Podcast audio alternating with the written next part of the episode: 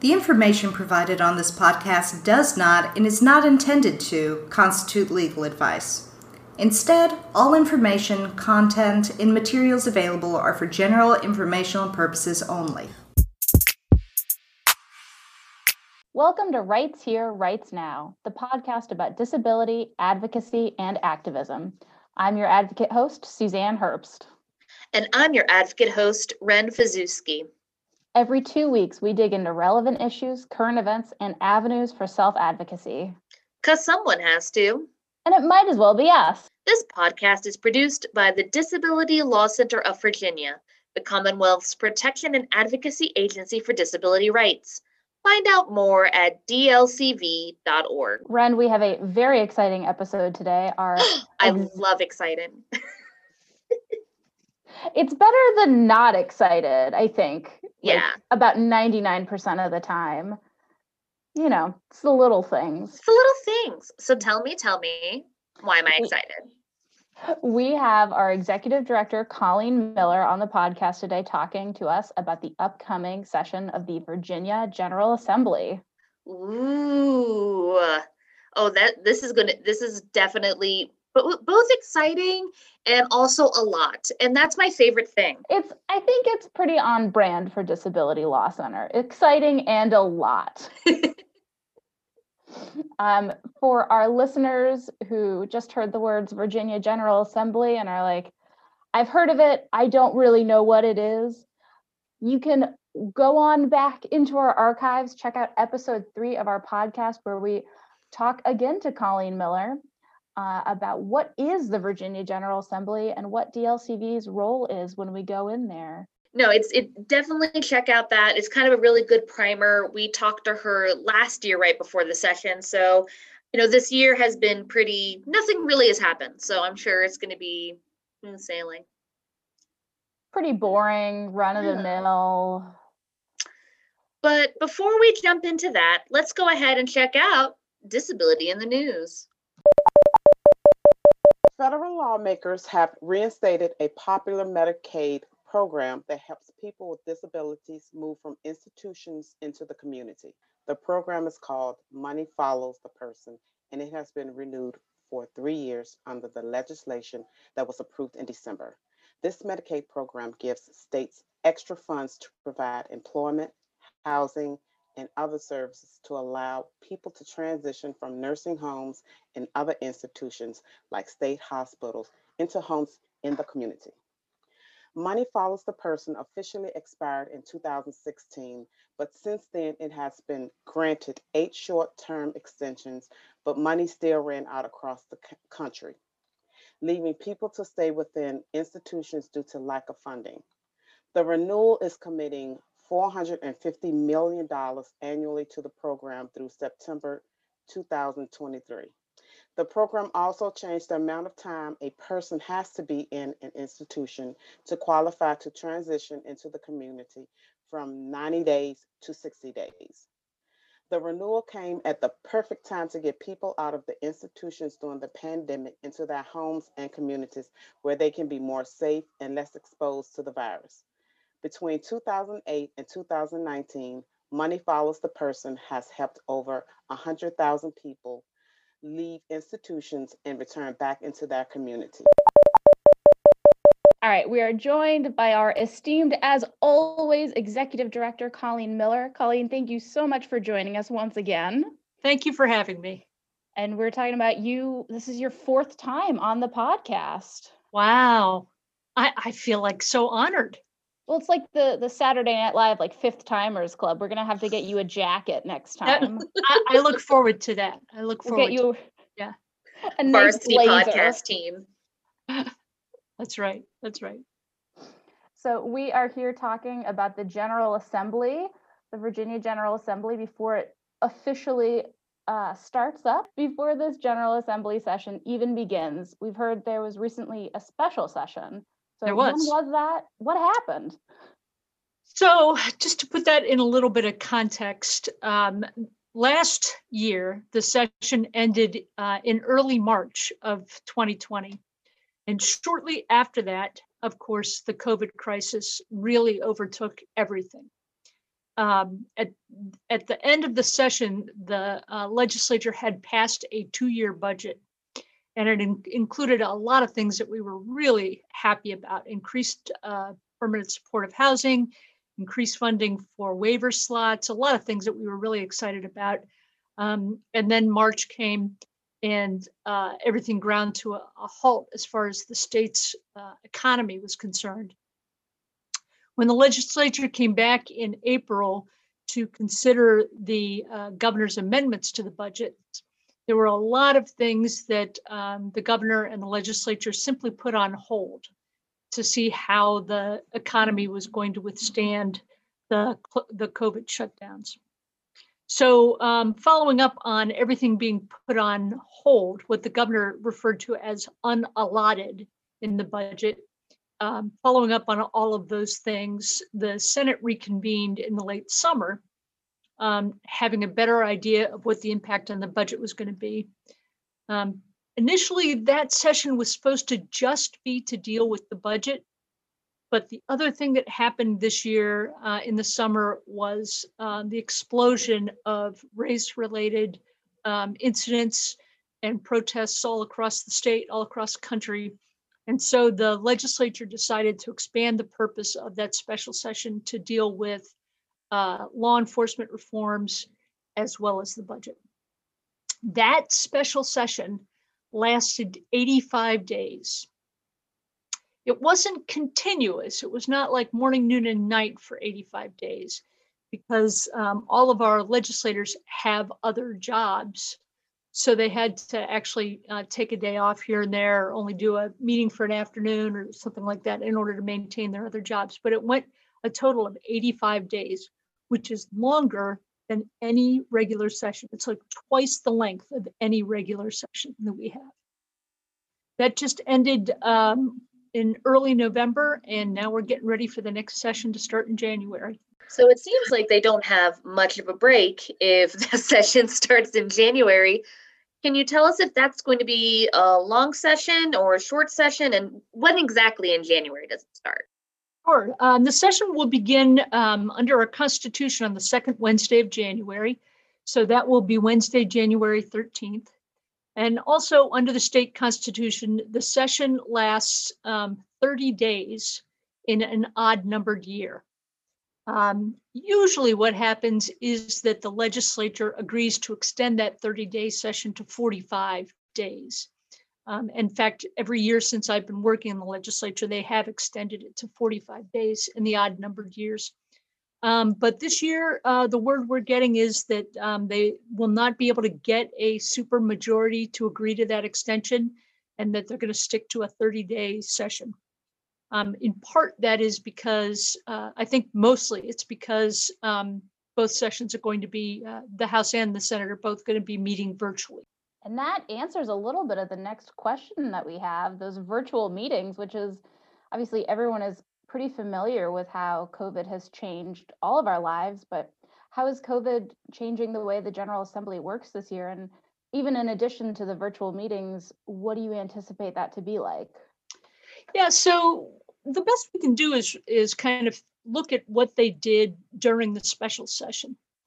Um, the Senate met at the Science Museum of Virginia, and they met in person. They met live and in person, um, but the public participation was limited to either um, virtual um, testimony or email testimony, sending in um, written testimony in advance. Uh, it was it, it did not go well. It was not smooth. Um, it's understandable why they were doing things the way they were, but it was really a very difficult schedule to keep track of um, because they were meeting in one room in the Science Museum. They had uh, successive committee meetings. So as soon as one committee would stop, the next committee would start, which meant that if you were uh, following the third committee meeting, you had to watch the first and second committee meetings because you wouldn't know otherwise when it was going to start or stop. So it was it was really uh, it was really rocky to uh, follow everything in the Senate. On the House side, they met entirely virtually. They did not have any in-person meetings at all, except for the initial one to adopt the meetings by virtual. And um, they were able to have uh, simultaneous committee meetings. Uh, it was reduced. They, I think they could only have two committee meetings at the same time. Um, but they also, because they were not traveling to these meetings, they were also able to spread them out more than the Senate was able to do. So that's what we expect is going to happen this year. We hope that they've worked out some of the kinks. Um, giving testimony uh, via Zoom or via um, whatever technology they have was not smooth, was not easy. Um, oftentimes, as they were having trouble connecting with the member of the public who was speaking, um, the committee assumed that that person was no longer there, and so they moved on to the next speaker before the first speaker had even gotten connected, and it was it was rocky. I'm hoping that they've worked out a lot of the kinks um, before we head into this in January. Yeah, I think that's one thing that we're all learning is trying to uh, get through these growing pains, as it were. Um, of course, you know, part of DLCV is that we have a certain point of view as, you know, the protection and advocacy agency for folks with disabilities. So, in regards to this next session, what is DLCV going to be focusing on and is particularly interested in? So, as part of our mandate under our federal grants, it's our responsibility to educate policymakers about the implications of decisions that they're considering.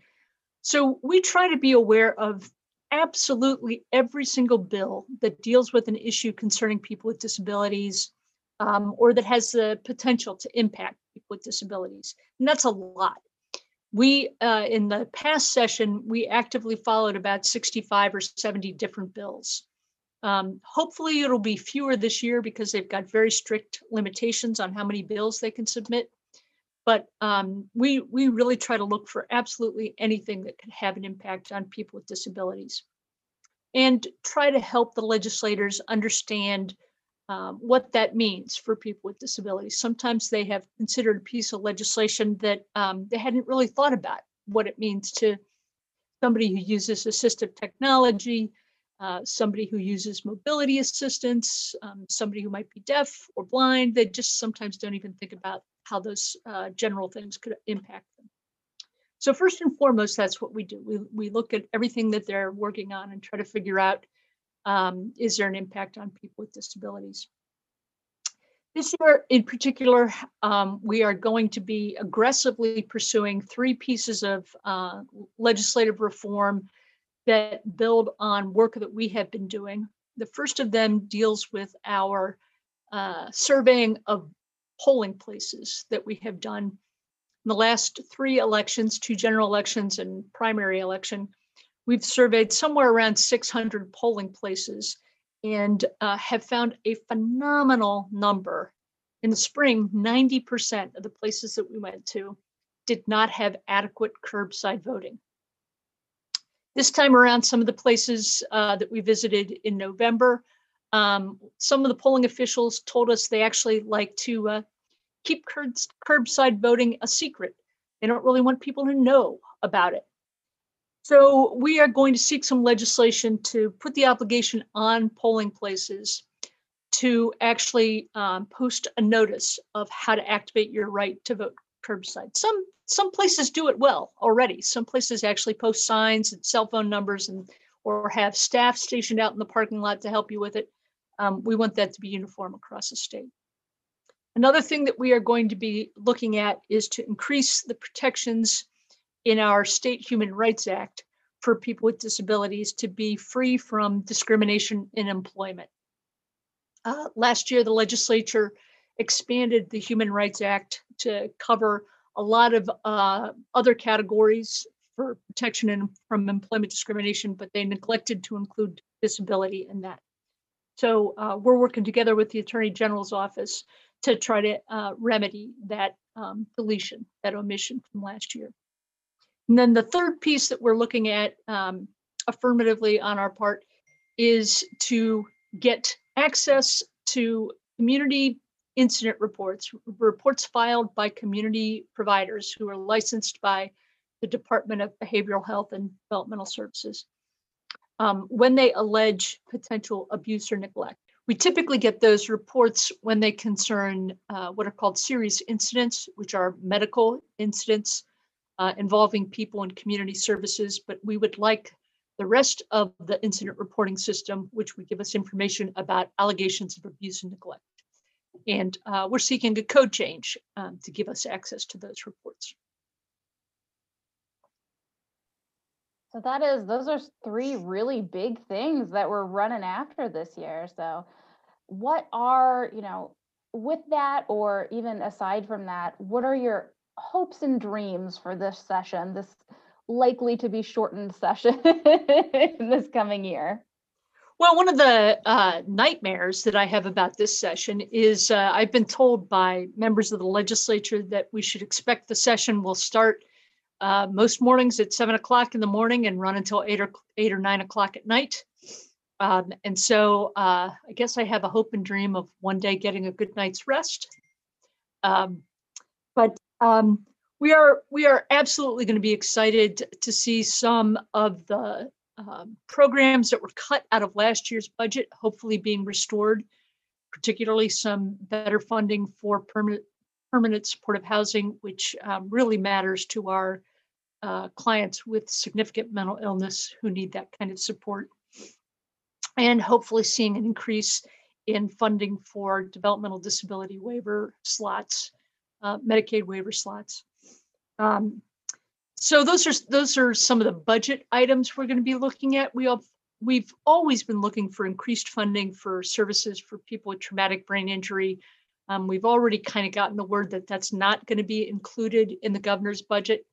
So it's possible that some legislators will put in amendments to increase that funding. And if they do, we will absolutely help to support that. There's going to be a lot of discussion uh, uh, still in this session about police reforms. And we will be looking for those. We're particularly interested in how those police reforms affect people with mental illness and their encounters with law enforcement, people with autism or communication barriers and their interaction with law enforcement, um, and also the use of law enforcement at, at school settings, which um, is a very dangerous and problematic um, thing that we do here in Virginia. Well, I also totally agree with wanting a good night's sleep, as well as all of those wonderful things that we're really going to be rooting for. So um, clearly, we have a lot of ideals that we want to pursue. I did want to ask about uh, this last November, which was kind of hectic. A lot of things happened. Um, did the election in November really change anything about this session or what our plans are for DLCV's involvement in this session? You know, I don't think that the the national election had much of an impact on uh, Virginia's legislature. We elect our governor in Virginia one year after the presidential election each year. So there will be an active governor's race that has really already begun. That is likely to have an impact on the upcoming session as um, several of the candidates for governor are in the legislature and they will undoubtedly use this session to strengthen their own political base, their own political platform. Um, we elect uh, the House of Delegates um, two a year and a half a year ago. We elected uh, an entire new House of Delegates, an entire new Senate, um, and so this coming November, the House of Delegates will be up again. Um, but but in this November, there was really no significant change to the uh, to the legislature or to the executive branch. So thank you so much. All of our listeners are now prepped and ready for this General Assembly session, perhaps even more so than you are, Colleen, at least emotionally and mentally. if I could, um, if I could just uh, ask our listeners um, to follow us during the legislative session. We have a, an active Twitter account where we uh, let people know what's going on with the legislature, um, frequently with pictures and other fun things like that. Um, and so, so get on our Twitter account and uh, follow us that way. We every day do uh, legislative highlights, legislative updates. um, usually around a particular subject matter. So one day we might talk about um, ADA issues, the next day it might be mental health issues. But we try to keep our constituents informed about what the legislature is doing um, on a on a daily basis, sometimes twice a day if it's a really busy session. Um, so so please get on our website, get on our Facebook page, uh, get on our Twitter, and um, follow what's going on as it affects people with disabilities in the legislature. Thank you so much. Thanks for letting us letting us know how we can follow that. Thank you for being here today. Thank you in advance for your 13-hour days that are going to be coming up. We hope for sleep for you. I always uh, I always take a week and go skiing when the session is over, so I'm already looking forward to that. Just crossing the days off on the That's right. calendar. You'll That's work right. really hard during the general assembly and then it's time And for then skiing. ski really hard, right? Right. Yeah, work hard, play hard. That is the DLCV way. That is exactly right. And now, a DLCV highlight. DLC received a critical incident report from a state psychiatric facility regarding Mr. K's death after he fell out of bed. DLCV requested to review the records and discovered that while the facility had done an internal investigation and found that staff had not complied with the doctor's orders for fall precautions, the facility had not conducted an abuse and neglect investigation into the incident. DLCV filed a human rights complaint on Mr. K's behalf alleging neglect. The facility followed up on the complaint and their investigation concluded that Mr. K's rights had been violated and substantiated neglect. As a result, the facility revised their policies regarding fall precautions, retrained all staff, and initiated new policies to ensure that such an incident wouldn't happen again. So thanks again to the esteemed Colleen Miller for coming on down and talking to us about the General Assembly. She was fabulous as always. As always, and she's so knowledgeable.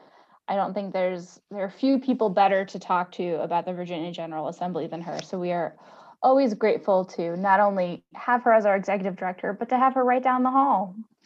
And for any of our listeners who want to follow up um, with DLCV during the session, um, you know, we're gonna we we're on Twitter and we're gonna put all the links in the show notes so you can make sure to be involved in the community and involved in disability advocacy at the General Assembly.